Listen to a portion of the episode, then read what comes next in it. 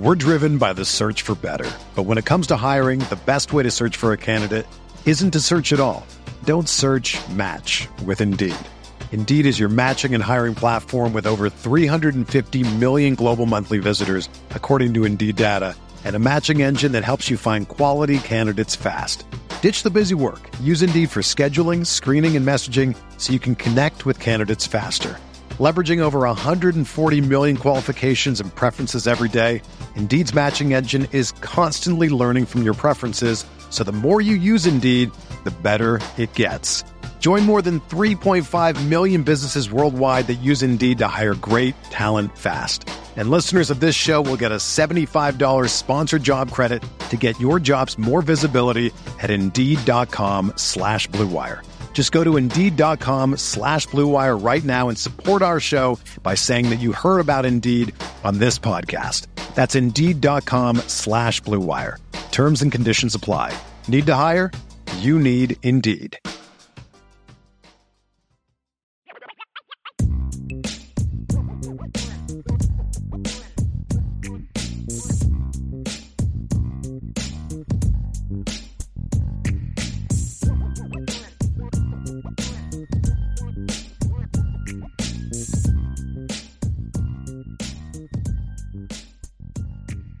That's one interview, Sean. Like I said, first ever podcast for the Notre Dame Recruiting Hour. Where we're going to have two interviews for you today. And why wait for it? Why wait for it, Sean? We're going to welcome now to the podcast. We got Mr. Oscar McBride, who was a Notre Dame player from 1991 to 1994, part of some great teams under Lou Holtz. 18 receptions, 140 yards, four touchdowns during his career. Of course, a part of that 11 and 1 1993 team that I know a lot of people in this chat are going to get a little round up about. They should have been the national championships, that national champions that year, and also spent a couple years with the Arizona Rattler, uh, Arizona Rattlers. I'm sorry, Arizona Cardinals, who's not in the Arena League. Oscar McBride joining the show. Oscar, how are you, brother? Appreciate you for joining What's the show. going on, Ryan? Thanks for having me, man. I really appreciate it. Excited to be here for sure. Oh, absolutely, man. We're, we're excited to have you, Oscar. Right? Like I said, we uh we've been doing this kind of recruits from the past podcast, right? So we uh Oscar, I don't know if you have earbuds because I'm hearing a little bit of feedback on my ends. I don't know if you hear that too, Sean. It's like an Yeah, I echo. I, do. don't You know guys if you have hear that? that? or not. Yeah, I do have AirPods, and I mean, I can take them out, and we can just Yeah. go. I can just go speaker if that's better. Yeah, sorry for that. I just I just hear the the background, so I just want to make sure everyone hears this loudly and clear. That's my apologies, but No, Uh, all good. We're driven by the search for better. But when it comes to hiring, the best way to search for a candidate isn't to search at all. Don't search match with Indeed. Indeed is your matching and hiring platform with over 350 million global monthly visitors, according to Indeed data, and a matching engine that helps you find quality candidates fast. Ditch the busy work. Use Indeed for scheduling, screening, and messaging so you can connect with candidates faster. Leveraging over 140 million qualifications and preferences every day, Indeed's matching engine is constantly learning from your preferences, so the more you use Indeed, the better it gets.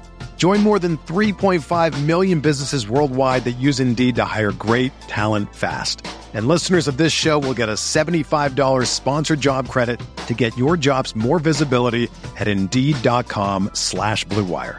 Just go to Indeed.com slash BlueWire right now and support our show by saying that you heard about Indeed on this podcast. That's Indeed.com slash BlueWire. Terms and conditions apply. Need to hire? You need Indeed.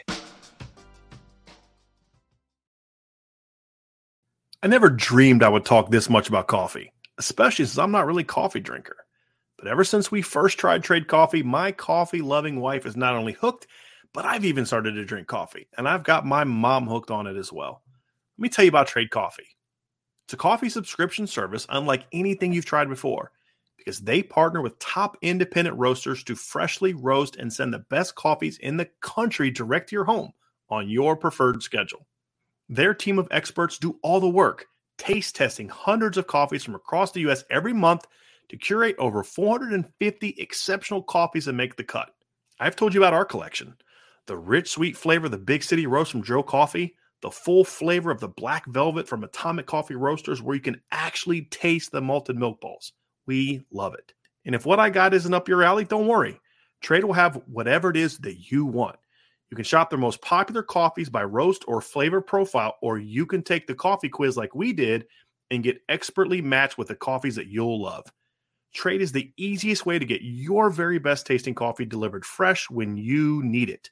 You've got nothing to lose because Trade guarantees you will love your first bag. If not, they'll work with you to replace it for free. So if you want to support small businesses and brew the best cup of coffee you've ever made at home, it's time to try Trade Coffee. Right now, Trade is offering our listeners a total of $30 off your first order plus free shipping at drinktrade.com slash Irish. That's drinktrade.com slash Irish for $30 off your subscription to the best coffees in the world. Give it a shot. So, Oscar, you are the second person that we have had on this podcast now, a part of this series. We had Bertrand Berry that came on the show before as well. so you are second. I know you you probably know Bertrand very very well from your time at Notre Dame as well. So that's, that's my little brother, man. I had to take him under my wing when he came. So And Yeah, you know know what I wanted to well. reach out to you, Oscar, is when uh when he came on the podcast, he mentioned you by name. He's like, Oscar was one of my guys when I got to Yeah. when I got to Notre Dame. Like that was like that was like uncle, right? Like I Yeah, he brought me under his wing. He taught me the ropes, all that good stuff. So I had to bring you. for sure, for sure, for sure. He he man, he came in phenomenal talent, man. Bert was a, a sub four five guy, kind of skinny, outside linebacker. Uh, unfortunately, had to deal with you know with myself and Pete Kriplevich and Leon Wallace, so we we had to toughen him up a little bit, but uh, it, it worked out well for him. Heck of a player, man. He turned out to be, and his son, his son in Phoenix right now. I'm telling you, this next generation. You know, you got By's son. You know, you got Mhm. Reggie Florima's son, who's at Northwestern playing really well. Um, and now you got uh, little little B train coming up down the pipe, man. It's going to be exciting to see what happens in the next few years with these guys. It's it's funny you say that, Oscar, because Sean, when we had Bertrand on, he ta- was talking about his son a little bit that he just moved to Yeah. defensive line full time, and I actually watched his Mhm. huddle highlight tape. So I'm like, all right, let me let me take a look, and you're not wrong, man. He's he's Yeah. a chip off the old off the old block, man. He can play No a little bit. No, So. no doubt. All right. Well, Oscar, I, I, of course, want to talk a little bit about the Notre Dame career. Love to talk about the NFL side of things, obviously. But the, the main thing that we want to talk about is trying to kind of compare and contrast a little bit of what the past recruiting process looked to what we are now, right? Because we cover Oh. this obviously on a daily basis, and it is wild some of the things that are happening nowadays. But I guess maybe a good place to start with us is that I know you're a Florida guy originally, and I would love to just kind of hear your background as a recruit coming out of the state of Florida. I think you're out of Chiefland High School, I believe, if I got that correct, Gainesville. That's correct. So if you could just take me through a little bit of your recruiting, why Notre Dame, just a little bit of the background when you were coming out of high school. Sure. Um, well, yeah, as you mentioned, I'm a, I'm a Florida boy, uh, North Central Florida, um, stone's throw away from Gainesville. You know, it was Gator country. Uh, there were there was a sprinkle of Seminole fans in there, uh, a couple of uh, University of Miami fans, uh, but you know everybody was mostly Gators in that that neck of the woods. Uh, we were coming off of uh, the Charlie uh, Charlie Pell era, um, and then you know Gary Darnell stepped in briefly. Uh, funny thing, uh, Gary Darnell was the interim head coach at the University of Florida uh, when I was being recruited, and then ended up being the rec- the defensive coordinator at Notre Dame my freshman year. So I got to know Coach Darnell very well, um, but completely different now, man. It's funny. I was having you'll appreciate this, Ryan. I was having a conversation with my uncle uh, yesterday, who's in in uh, Tennessee. I mean, obviously he's excited about what the Vols are doing out there, but we were talking about recruiting and how different it is right now. Um, and uh, just amazing how different the landscape is and what it means for a high school senior coming out right now. Um, you've got obviously the transfer portal, uh, which is busy, which is basically uh, college free agency. Uh, you also have that additional COVID year.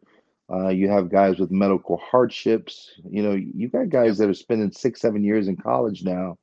Um, and then, you know, after that, you know, coaches are looking to junior colleges. They're looking to those bounce backs. They're looking to those guys who weren't qualifiers for whatever reason. Maybe it's academic, maybe it was behavioral, whatever the case may be. But those guys are hungry, right? They they they Mhm. want their shot. And then kind of last on the totem pole is is the kid coming out of high school, uh, and and honestly, I don't want to say it cheapens it, but like the the focus is now more on your four star, five star, big time recruits who can come in and, and play immediately and make an impact. There's there's really no no place for your two star, three star uh, developmental guy who's going to take a couple years to play.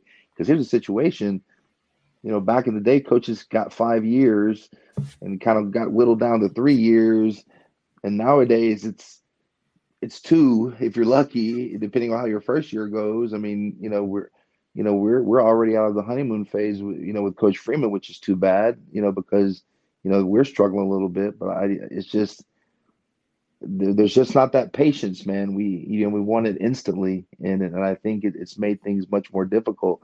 You know, for me, it was you know USA Today Athlete of the Year for the state of Florida, highly recruited.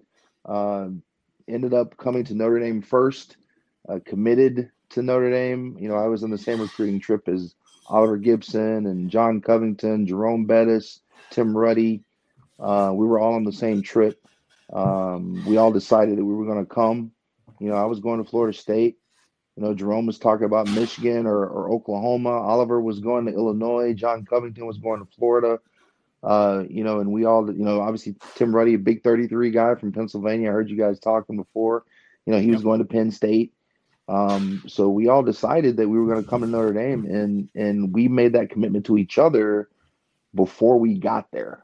You know, so nowadays it's not so much about the commitment as it is dollars and cents and playing time, and those are the two things that that I think are mostly impacting the landscape of recruiting today. Yeah. And I want to get your background, obviously, on a bunch of different topics here, Oscar. But let me ask you this yeah. one thing that I've noticed just kind of recovering recruiting now, and I want to hear how much different this layer of it is, is that nowadays, when a player makes a verbal commitment to a program, it's something where you have to continue to follow it right up into signing day because mm-hmm. so many players now, Oscar, like they'll recruit, they'll commit and they'll be like, nope, I'm still open to all options. I'm just like, well, why are you committed to a school then if that's how you are? But I mean, I have to think, and, and correct me if I'm wrong, but like when you were going through the process, I would assume that as soon as you made your commitment that like, hey, this is where I'm going, that was over with. Am I wrong there? Am I out of line? Like, just curious. You know, it, it wasn't over. I mean, I, I still, you know, the great thing about Notre Dame and Coach Holtz, you know, he was like, hey, take your trips. You know, uh, we obviously want you here. You know, we think you'd be a great fit for the University of Notre Dame and what we do. Um, but take your trips. You know, it's a it's a once in a lifetime type experience, and I wasn't really for that, but I ended up taking Florida and Florida State. Um, I, would always I'd grown up on Coach Bowden. I was a Seminole fan, um, and and I went I, I, went on my trip. Everybody knew I was committed. Um, you know, they did their normal recruiting process, and then at the end of the day, I was like, hey, I'm firm. You know, and and that's just kind of how it worked. It wasn't that you know they gave up. You know, Steve Spurrier, you know, ball coach coming from Duke at the time, he wasn't going to give up. Um, but uh, you know, I just I felt comfortable at Notre Dame. I felt home. It wasn't too big for me. Um, you know, I'm from a really small town. If you if you know anything about North Central Florida, there's a lot of swamp uh, and a lot of small towns with you know three, four stoplights, and my town was one of them. So, um, I, being at Notre Dame, and, and I, I, think one of the things that really stood out to me, um, there was a scrimmage um, for the the Orange Bowl on my recruiting trip, and I remember Rocket coming up to me, uh, and he and Ricky Watters. and uh, I, I met Rocket really quickly, and Rocket said to me, "Hey, when you come, we're gonna win a national championship." And and I, I kind of looked at my mom. I was like, "That's Rocket Ismail. He just talked to me," you know, kind of thing. Um, and it made a big deal. You know, uh, those guys were always around. You know, Derek Brown was on my trip, my my recruiting trip. Had dinner with us. Tony Smith, uh, Rodney Culver was there. Um, you know, recruiting back then was you know about the team and about being around the guys that had already established the culture that you were going into. Um, and I, it's sad to say now it's truly about dollars and cents. And are you going to get me on the field now, coach? Because if you're not going to get me on the field now, doesn't matter who you are, doesn't matter what your program is like. I'm going somewhere else where they're going to put me on the field. Yeah, that's that's incredible. You talk about that that and you talk about things that have changed. Now, when you think about the landscape of recruiting, I remember back in the day, just listening to you guys, listening, but but hearing and reading about about guys coming in for for a big banquet, banquet week and being able to, to come in through all preparation.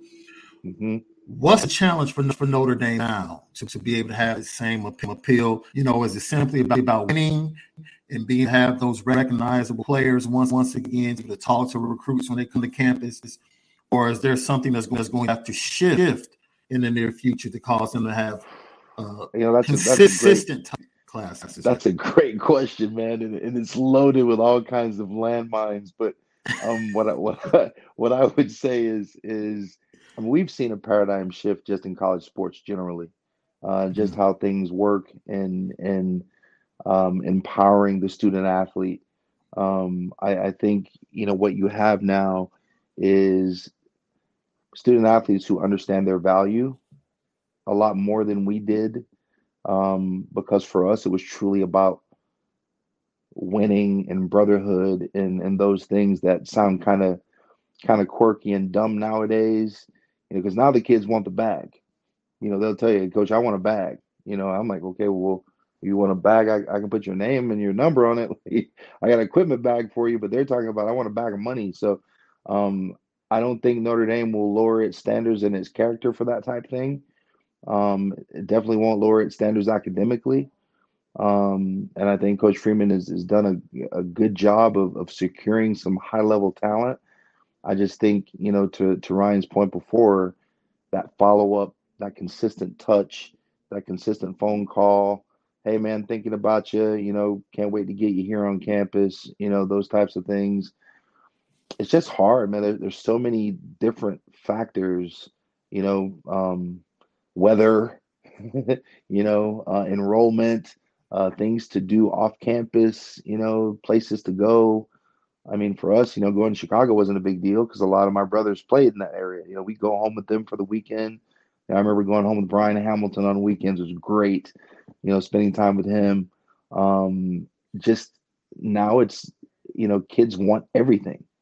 Um, and, and from my perspective, they're they're entitled to that because everything's asked of them when they get to their you know specific program. So I don't know if we'll see the you know that you know it's about the the loyalty and the brotherhood. I mean, maybe in some places you have that, but I think a lot of these kids are looking for what's coming next. You know, am I putting myself in the best possible situation to have a great college career and eventually have a shot at playing on the next level.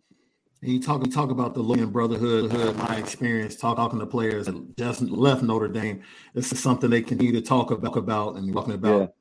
30 plus years, years yeah. where you yeah. are to, to these guys now matriculating to the NFL or into entrepreneurship.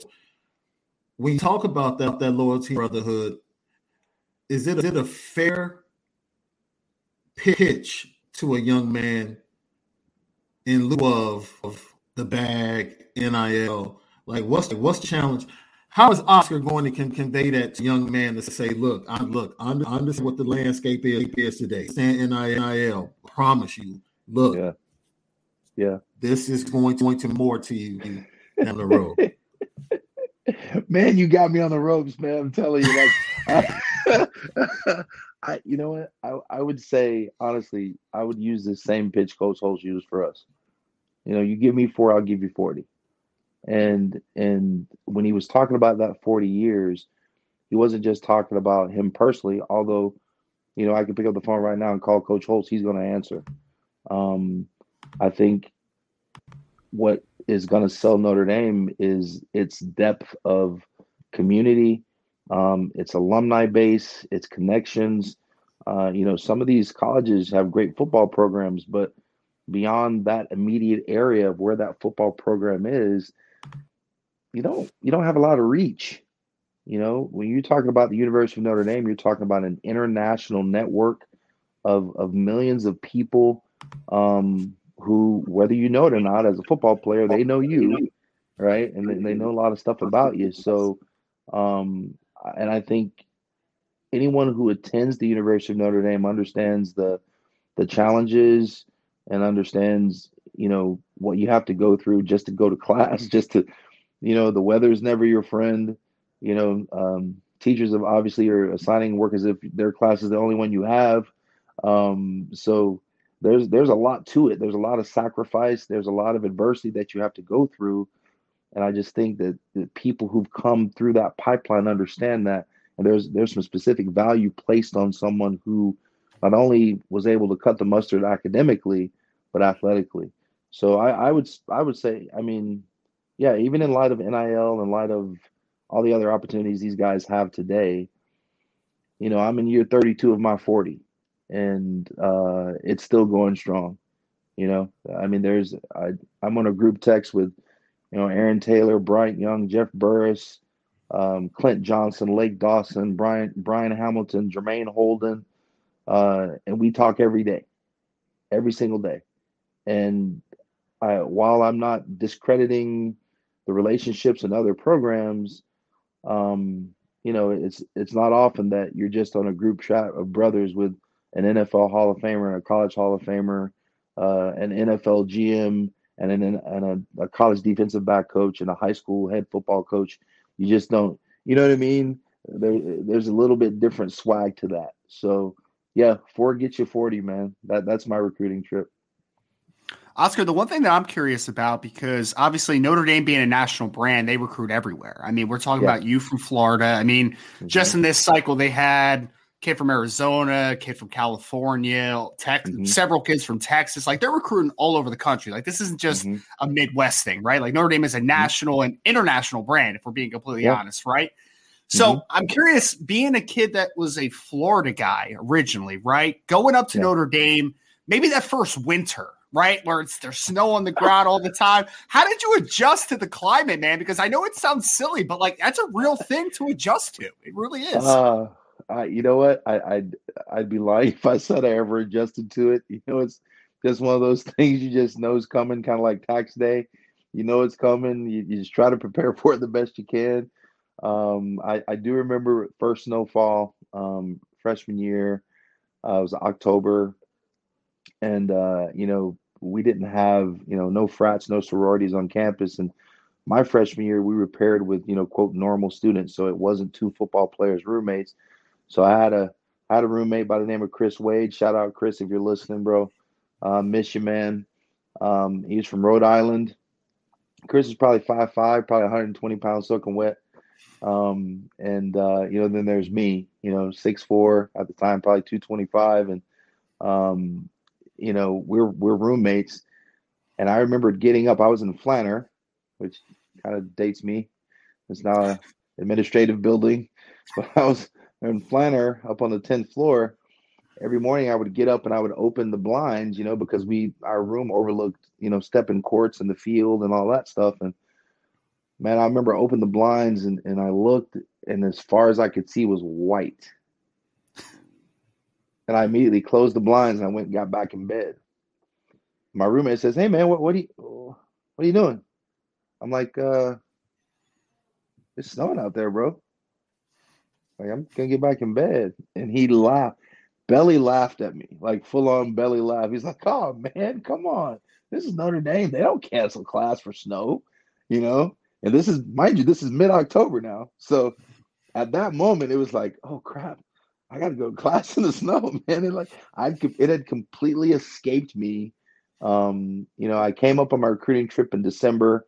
Snow was everywhere, but you know, they they you know, coaches kind of drive you around, drive you where you need to be, drive you up to the admin building. There's no walking. You know, um, I think they conveniently left out Notre Dame was a pedestrian campus, so you know that was never really discussed. Um, but to say that I got used to it, Mm, nah, man, you don't get used to you don't get used to winters in South Bend. You just kind of grin and bear it. That's what it is. Um, especially during the off season. You know, you got to get up at six o'clock in the morning, go over to, to Loftus or now the Gug and, and get your work in, and then you got to get the, to, class. It just, whew, man, I'm myself some PTSD triggers going on right now, but um, it's it's it's definitely different, and and uh, getting used to it not so much. You just know it's coming. So when you talk, you talk about the greatest moment, I've asked several players, like, what's the one thing that sticks with you the most when you just you just think about Notre Dame and your time in Notre Dame? I've, I've got answers from from Friday practice in the stadium, or just walking around around and just recognizing how many historic, historic people have walked around the stadium, going to the games. Yeah. For, for yeah. you, McBride, what's the one thing when you, you think about it that always man, I, geez, I, I gotta say, um, the moment that really impacted me the most was freshman year, Michigan, first night game Notre Dame history with the you know portable lights that you know were on the back of the truck, right? Um, Rick Mirer's first start, um, coming out of the tunnel, and just electric. I just got goosebumps right now, man. I mean, it was it was it was crazy. Like the energy, uh, you know, the the lights were just hitting off of our helmets, man. That that shine with, you know, not the waffle, not the not the shamrock, you know, just that beautiful gold shine, man. And you know, playing against Michigan, you know, prime time Saturday night. Uh, that and probably Florida State are probably two of my my my biggest biggest memories that just really impacted me a lot. Something I'll never forget. Well, Oscar, we have a lot of play um, fan questions in the chat that they wanted to throw some questions at you. So I'm going to hit those in a second. My last question for you sure. is just kind of looking back on everything now with the with the obviously the hindsight that you have now, is there some advice that you would give to a young Oscar McBride or a person that might be in your position now, a young athlete getting recruited that like you wish you knew back then, something that maybe would have helped you a lot? You know what? I would I would say to a to a young Oscar, um, commit to the process. You know, um, I you know I had you know Derek Brown and Irv Smith in, in front of me, and I was content uh, to wait my turn. You know, um, you know Derek's an All American, eventual first round pick. You know Irv's you know honorable mention All American, first round pick. So I'm like, okay, I'm next up, and I didn't push. You know, I, I wasn't I wasn't looking to try to move past them or to be better than them. Um, you know, it was just I just kind of settled into my place and I was comfortable with that. Um, I, I would tell I would tell a young Oscar to go get it. You know, I would tell them to to work harder to push those guys because it's just going to make them better. It's going to make the team better. Uh, it would make me better in the long run. So I, I would say commit to the process. Um, I had great coaches, obviously, you know, playing for Coach Moore and, and, and Skip and, um, you know, Jerry Schmidt was our strength and conditioning coach. You know, we had the Breakfast Club, myself and uh, Demetrius Dubose, him, uh, Chris Matlock, um, and uh, just it was it was incredible. But I still think I could have taken a little bit more advantage of, of what was there. So I, I would say, yeah, get get into it, man. Get after it. Love it. I love it. And, and right now, when adversity has kind of hit this program a little bit this year, I think that they, uh, every player, present and future, could do with that advice as well. So, Oscar, I wanted to open it up to some fan questions here if you have a few minutes. Sure. So, sure. We have Anthony Solomon who said, Oscar, what are you doing today career wise? So, what have you kind of been up to lately? Well, um, I, I do, I have a consulting company. I, I do some leadership development, um, you know, specifically uh, with sports, um, um with young people, making sure they understand what leadership is. You know, uh, one of the things that we kind of miss as coaches you know, we want leaders, but we don't spend the time to actually teach them what that is. Um, you know, we teach them how to block, we teach them how to tackle, we teach them how to lift, we teach them how to watch film, um, but somehow we magically think that uh, leadership is something that's innate. Um, so we try to give, uh, you know, specifically young people those leadership reps so they know what those those are. I'm also the head coach at uh, Mesa High School. Um, we're uh, we're second in league right now. We've got our last uh, league game on Friday, and then we're we're looking forward to our, our first playoff berth in about five years as a school. I just took over in February, so a lot of work that we've done, uh, but still a lot of work to do. So Um, still involved in sports, keeps me young, keeps me active. So that's what I'm doing now. Love it. And Anthony, thank you so much for the question. We're going to jump to Robert Bishop who says, Oscar, when you watch football, do you tend to lock in on the tight end and compare what you would have done in that situation? So you hyper focus on the tight end position. you know what? Actually, I don't because um, I no disrespect to Coach Holtz and our offense that we ran, I think we were all underutilized. Um, you know, we were we were guys who could run and catch and block, and um, we didn't get to do a lot of the. We did a lot of running. We ran a lot of decoy routes. We didn't get a lot of a lot of catches, a lot of balls thrown our way unless it was in the red zone or goal line.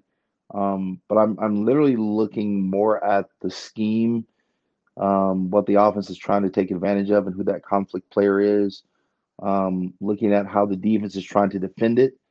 Um, we're you know our offense is spread offense. You know we're up tempo, uh, ten personnel, eleven personnel, twelve personnel, um, some twenty personnel, tons of motion shifts. You know, in practice, we try to run a play every nine, 10 seconds. So um, I'm always looking for wrinkles, you know, looking for, you know, something that, you know, can give us an advantage, not so much the tight end position. But to your question, I do notice a really good tight end when I see one. So um, I'm, I'm not locked in on them, but I, I do notice. Well, it's a perfect segue for for that uh for that conversation then, because Robert Bishop would like to know what Oscar thinks about the play of Michael Mayer, star tight end now for Notre Dame.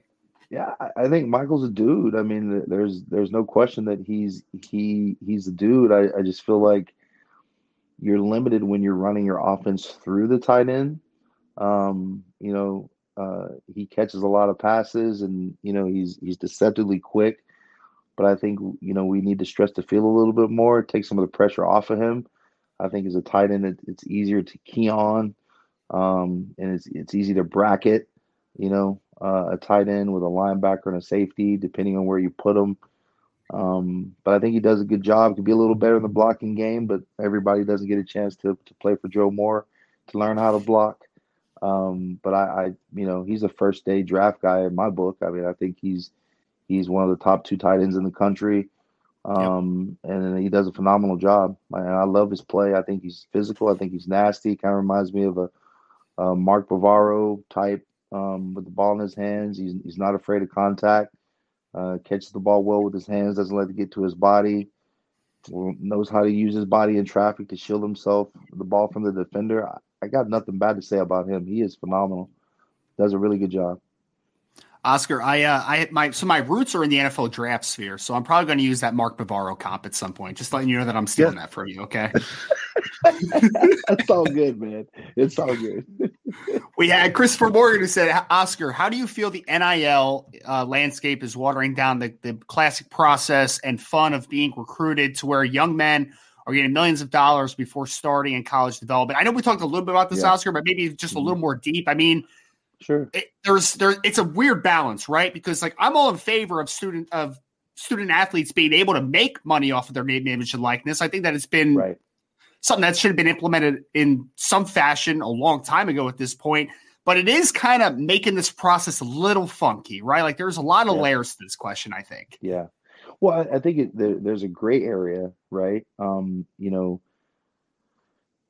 I mean, let's call it what it is. The NFL drafts guys on potential, right? I mean, and they're getting drafted on their potential, not what they've necessarily done. I mean, you could be a great college player and be a busted NFL. We've seen that, and you could be a guy who, you know, doesn't really play well in college, and you end up being a superstar in the NFL. That's kind of how it works.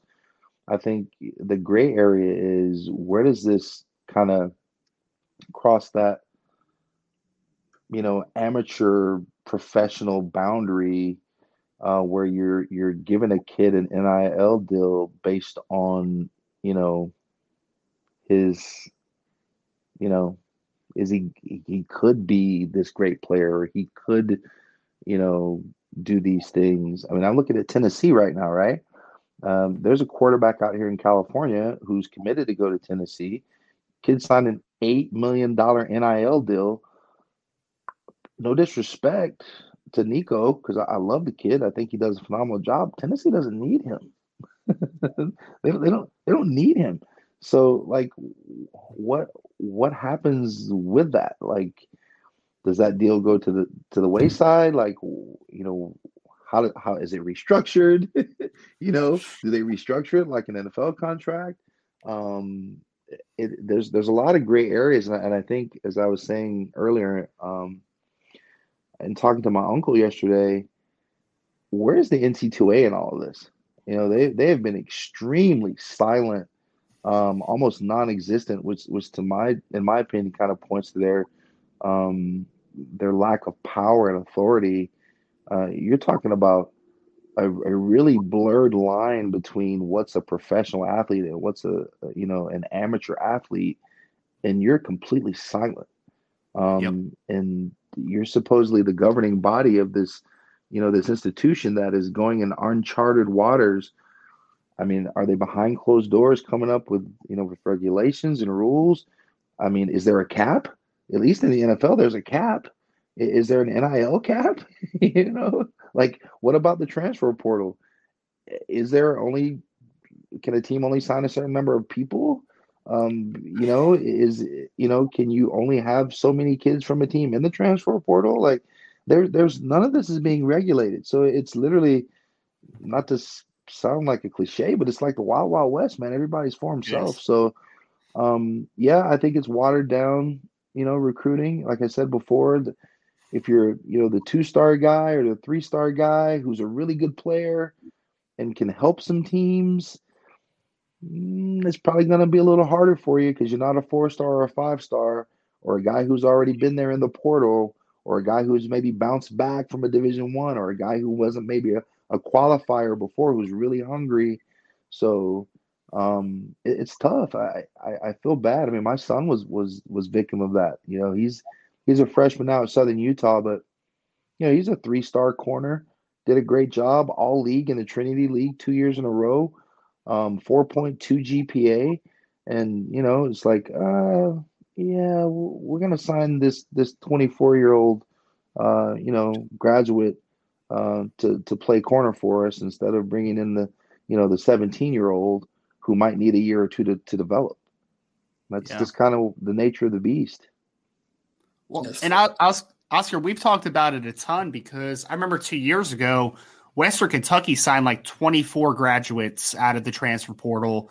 Michigan State was right around like 20 as well. And I've talked about this a lot. It's like Michigan State took a huge step back this year. You, well, we know why. It's because you can't quick fix it all the time, right? Like that's not Oops. sustainable. Like you're not developing players at that point. You're trying to find quick right. fixes, you know, which makes it really funky, really, really well, weird. And and and as as a coach, I mean, you still have to create a sustainable culture for your team. Like you know, you're you're taking guys who are leaving programs most likely disgruntled if they're in the portal unless they've graduated. If they're graduating seniors, okay, great. They stayed, they got their degree, they're looking for another opportunity. Different mindset. But you got a kid who's disgruntled because of playing time or he feels like he was misled in some way by the coach or the offensive coordinator, defensive coordinator. He's not getting his touches, he's not playing. So, in essence, you're inheriting someone else's headache. So, you still need time for for them to embrace the culture that you've established and then sometimes that just doesn't happen. And it's hard to do that within just a, a, few months. You know you need a full year and unfortunately they don't have it that's all they have. You know they have that year left and they're trying to it's make or break you know it's, it's you know it's all about them. So that's difficult really difficult. Man i'm glad i'm coaching high school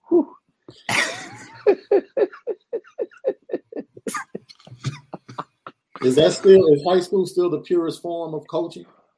I agree. I agree. It is. Uh, and but let me say this: it doesn't come without its own, you know, challenges. You know, uh, kids move a lot.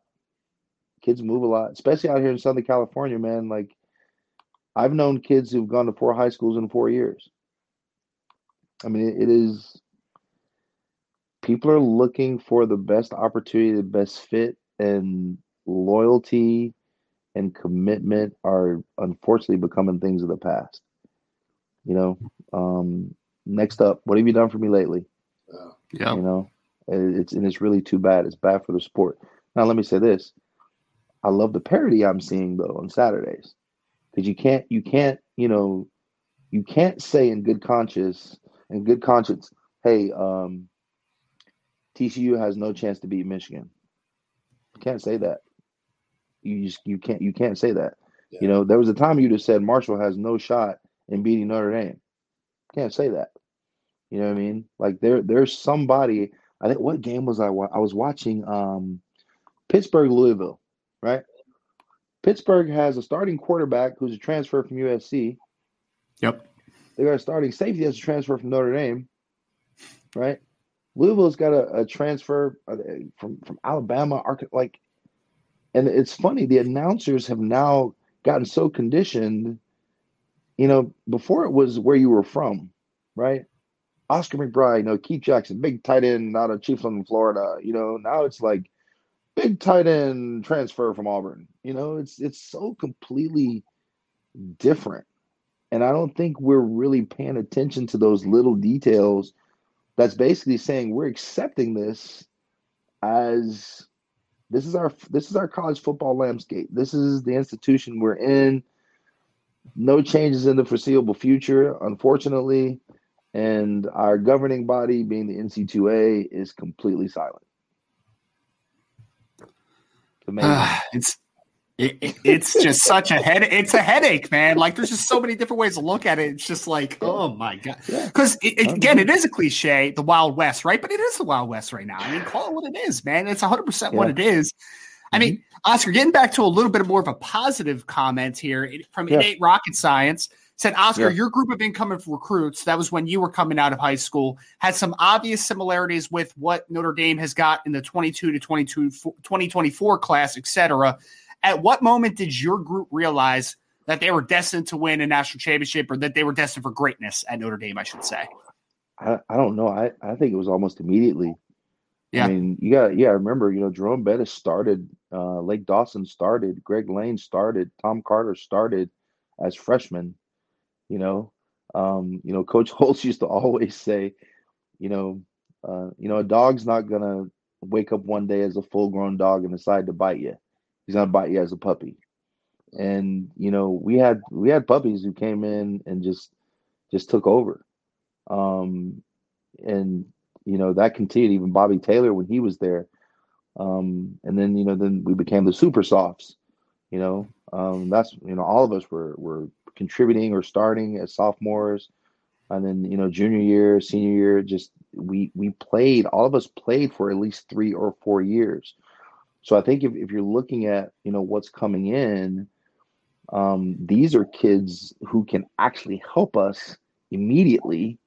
Um, which, you know, obviously we we have a few holes we we can we can sure up. Um, my question is, are those athletes willing to stay just in case they're not ready? Aaron Taylor didn't play as a freshman. I didn't play as a freshman. Tim Ruddy didn't play as a freshman.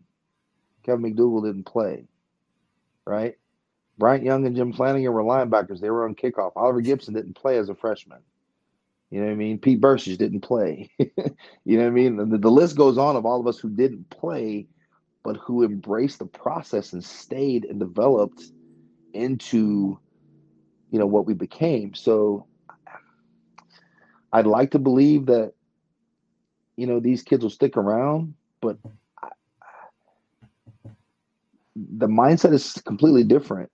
You know, kids nowadays seem to be less interested in building a championship team versus coming in and joining a championship yeah. team that's already intact. Does that make sense? Yes. Um, you know, you, you see, you know, Alabama's your, you know, Clemson was, you know, everybody wanted to go to Clemson for a while when they were hot. You know, now Georgia's the hot spot. Everybody wants to go to Georgia. I'm pretty sure with what Josh Heupel's doing offensively, Tennessee's going to be a hot spot here for a little bit. You know what I mean? Um, it's there's no, and, and and don't get me wrong, it's not like we were rebuilding anything. You know, Notre Dame was top team in the country when we came in.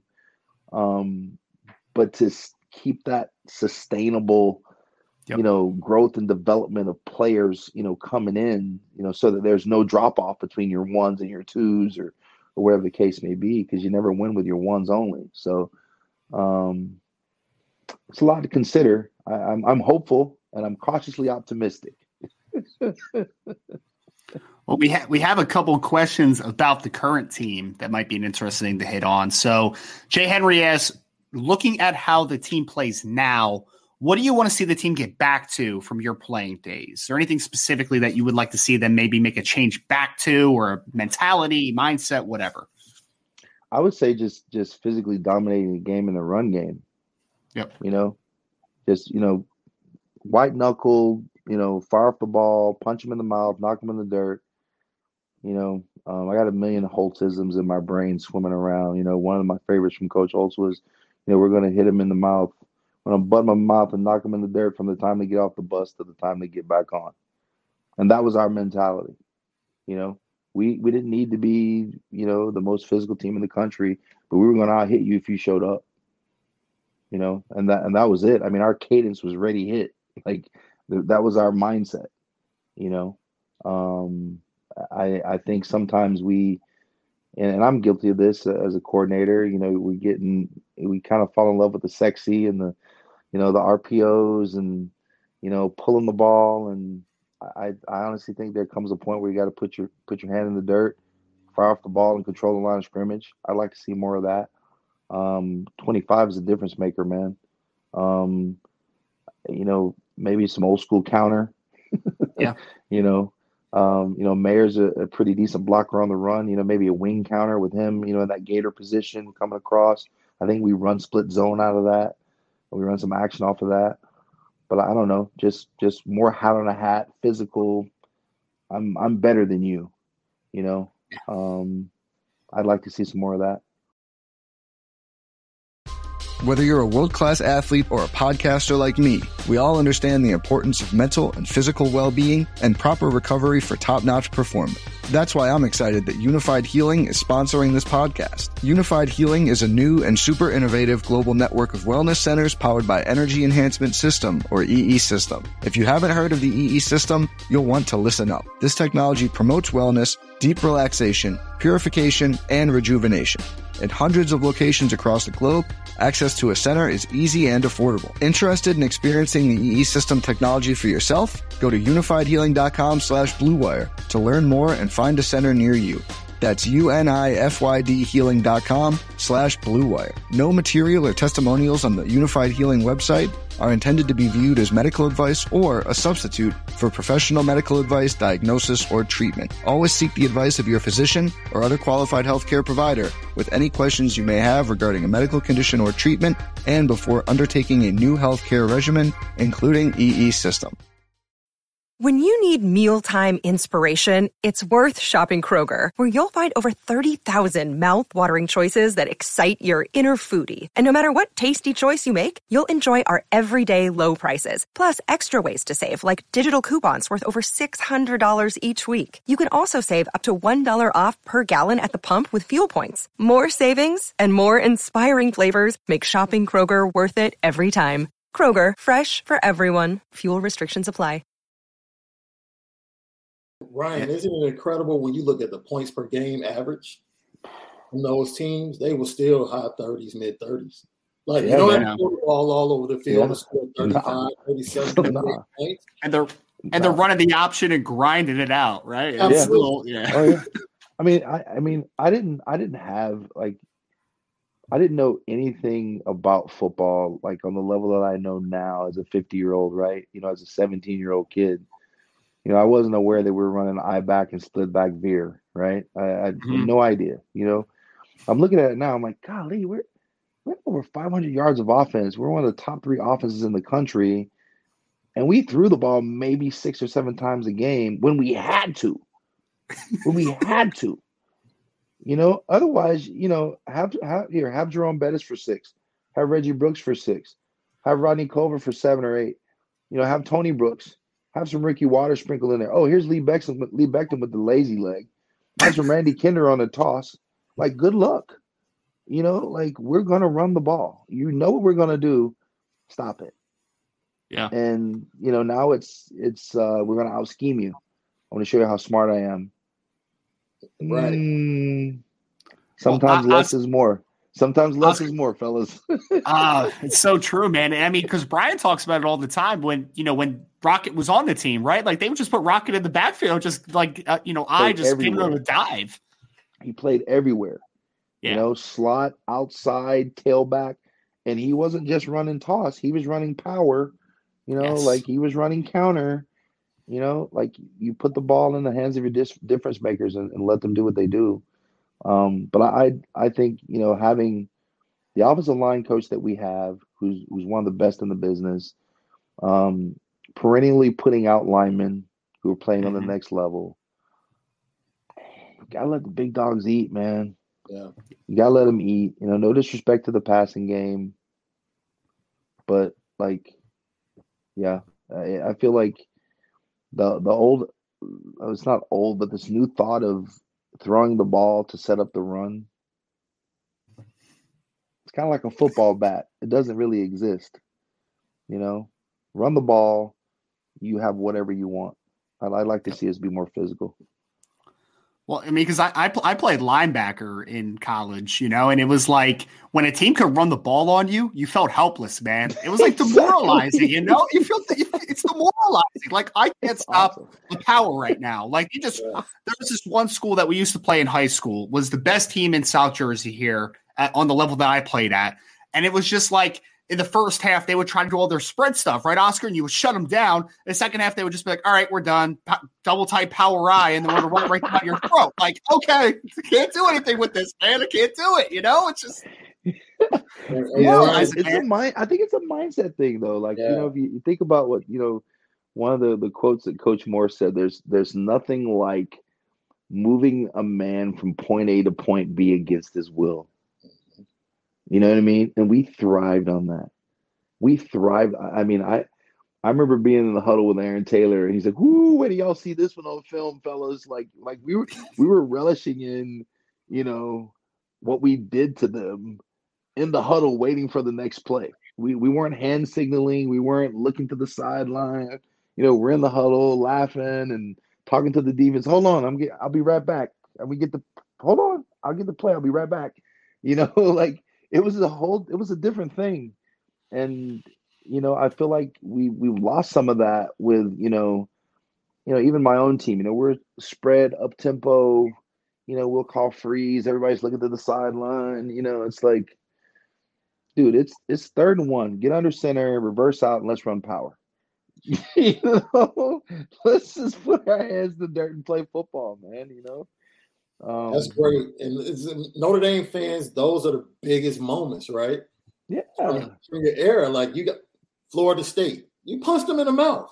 Yeah. Like we're not about to run around with you. We're about to line up and punch you in the mouth. Florida in the Sugar Bowl, we're about to line up and punch you in the mouth. Uh huh. Like we're yep. not playing same with, same with USC, right? USC, yeah. Yep. We we were, let me say this: we had great athletes, but we we played against some guys, man. Like that Florida State team, that 93 Florida State team was stacked with athletes, guys who played for years in the league.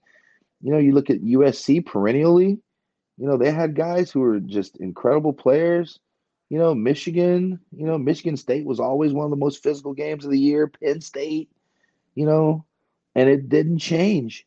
You know, we're going to run 14G, 15G, 18, 19G, 58, 59 wall, you know, 44, you know, a 46 counter. We we're gonna run that stuff. And like it it didn't matter what they were in. It it did not matter what they were in. It didn't matter what they showed. You know, plays called, we're gonna run it. It's kind of how it worked. Yeah, I talked to a couple of your teammates before, and they said, "Yeah, that Michigan game hit different though from a physicality standpoint." yes, sir. yes, sir. yes, sir. And say yes, everybody sir. else, we Man. with, but we felt that Michigan game after. Yes, sir. Michigan, you felt.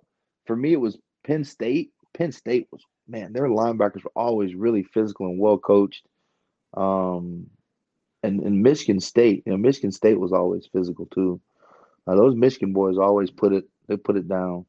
Um, but you just, just just don't like Michigan. Like you know, you got Michigan on you know in the Midwest, and you got SC on the West Coast. You just just don't like them, you know.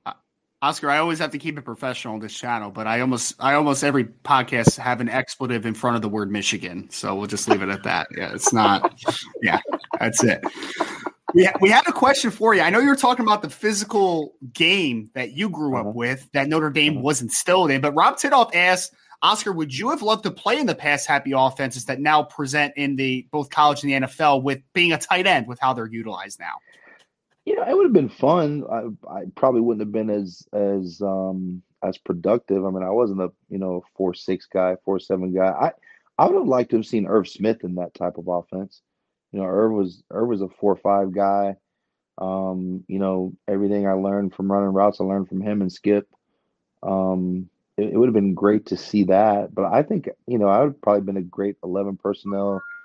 You know, um, you know, complete tight end. I'm I'm not gonna be on a lot of the posts and corners unless there's action. Um, but you know, I'm gonna set the edge. and We're gonna be able to run the football. Um, and and when I get a chance, I'm gonna catch it. So, um, pass happy. Not so much because that means I'm running a bunch of wind sprints for nothing. You know, if if, if I'm Michael Mayer and I know that the offense is running through me and I'm the first read with everything, that's a little bit different. Yeah. Yeah.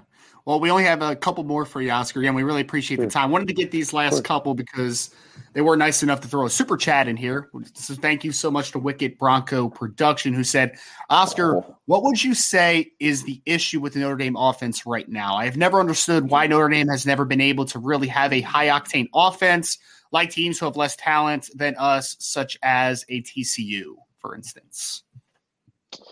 Wow. Um, well, Wicked Bronco Productions, I appreciate your perspective. I wouldn't say, first of all, I wouldn't say that TCU has less talent. I, I wouldn't say that, especially with the parity brought on by the transfer portal. Um, I, I what here's what I would say is it, it starts with your quarterback. You know, um, if you're running a high octane offense, the guy who touches the ball every single play has to be an imminent threat. And when I say imminent, that means he can go the distance or he can throw one on every single play. I don't know that we've had that since Malik Zaire. I mean, I could be wrong, but from in my opinion, you know, he was a legit dual threat uh, quarterback. You know, you had to watch out for him in the run. Took shots. It was unfortunate he got injured. Um, I just, I don't know it, it just it starts with a quarterback, eh, you know, and and we just haven't had that guy who who's a threat. I mean, no disrespect to Drew Pyne, but nobody's worried about him around the football. You know, they're they're really not, and yeah. and to a point, they're not really worried about him throwing the football because you know we're running everything through our tight end, which, as good as he is, still takes a little bit longer to develop, right? versus a guy who's trying to take the top off the defense and a quarterback who's going to be able to hit him when he's when he's doing so. Um, I don't know. I, I don't really have an answer for that. All I can say is, you know, you have to have dynamic players um, to put together a dynamic offense, and I think we've got some guys. Um, we just gotta we gotta put it together. We gotta we gotta gel. Mm-hmm. It seemed like there was a shift away from. They had a run from Everett to Malik to yep. Deshaun, where Deshaun. they yep. were, and, and, then on the Brandon, where you felt like okay, they were going after those dual threat guys. Yep. I think Ian might have been on the back end of that, but mm-hmm. then it mm-hmm. seemed like they kind of shifted. I guess Brendon Clark was kind of that way from from VA. He got injured, right. but you had Phil it just seemed like they went away from those type of guys the more you got deeper into the mm-hmm. previous mm-hmm. regime and the end of mm-hmm. their uh, time here in Notre Dame. But yeah, I agree with you, Oscar. I, I don't know. I, I I feel like you know we still have these these um these stereotypes, you know, of of of black quarterbacks versus you know white quarterbacks. It's like okay, just because he's a black quarterback doesn't mean he just runs you know. And just because he's a white quarterback, that doesn't mean he just throws, you know. Um, if a guy's a dual threat, he's a dual threat. Yeah. I mean, and that that's why it's called a threat, you know. Um, and I just I just feel like, you know, there's so many guys out there. I I mean I don't know, but I guess maybe the question is for Coach Rees. You know, what are you looking for, dude? You know, what what do you want? You know, and, and I guess to to Wicked Broncos Productions, like to answer that question rests with Coach Rees. Like he knows what he needs for his offense. Um, you have unlimited resources and availability at the University of Notre Dame. Go get what you need. Yep. You know? And that that could be a whole podcast, and we'll probably make it a whole podcast. Last question. you like that? Last, you like uh, that? hey, we Oscar, we've been talking about it for the last few weeks. We're being honest. Last question. Again, for Wicked Bronco Production, who threw in another super chat. Wicked, appreciate you. Also, Oscar, what would you say if your quarterback, if you were Michael Mayer and you realize that teams are double teaming you and taking you away, but your quarterback refuses to look at other guys, Pyne forces into Mayer too much. So a little shady being thrown at Drew Pyne, but I have to reach it, read it because it's a super chat. So there it is. you know, I we we already discussed it. I mean, there's there's got to be other guys open. Um, I don't know the reads. I don't I don't know what he's supposed to look at. You know, I don't know what Coach Rees is telling him. Um, but I mean, if I'm a defensive coordinator for any other team, I'm not going to have 87 be one on one. I mean that that's basic football, right? Like if I'm a defensive coordinator, I'm taking away your your top weapon and our top weapon offensively is 87. So if 87 is not available, although he's extremely reliable, you know, he's going to be there. He's going to make every effort to make the play. At some point, you got to come off and and and find somebody else. You know, look look look elsewhere to put the football. Um, and I, I really believe that running the football takes some of the some of the pressure off of Drew um, like I said, 25 is explosive, man. I get, you know, every 25 that's worn that number, every every guy's worn 25. You know, going back to Rocket, you know, Randy Kinder, you know, like these guys can go. So, like, I don't know, get him some touches, man. You know, just you know, keep it simple. I feel like if if if you're able to establish the run game, you know, it kind of forces those guys who would be doubling, you know, Michael Mayer to fit in the run game, and then you've got action off of that. Then you get a chance for some one-on-one matchups with him, which is a cheat code from my perspective. The kid's dynamic. Um. But no shade on Drew, man. He's he's doing what he's being taught. He's doing what his coach is asking him to do, or at least trying to. So I don't know. Again, that's a, that's another question for Coach Rees, man. I'm just an innocent bystander.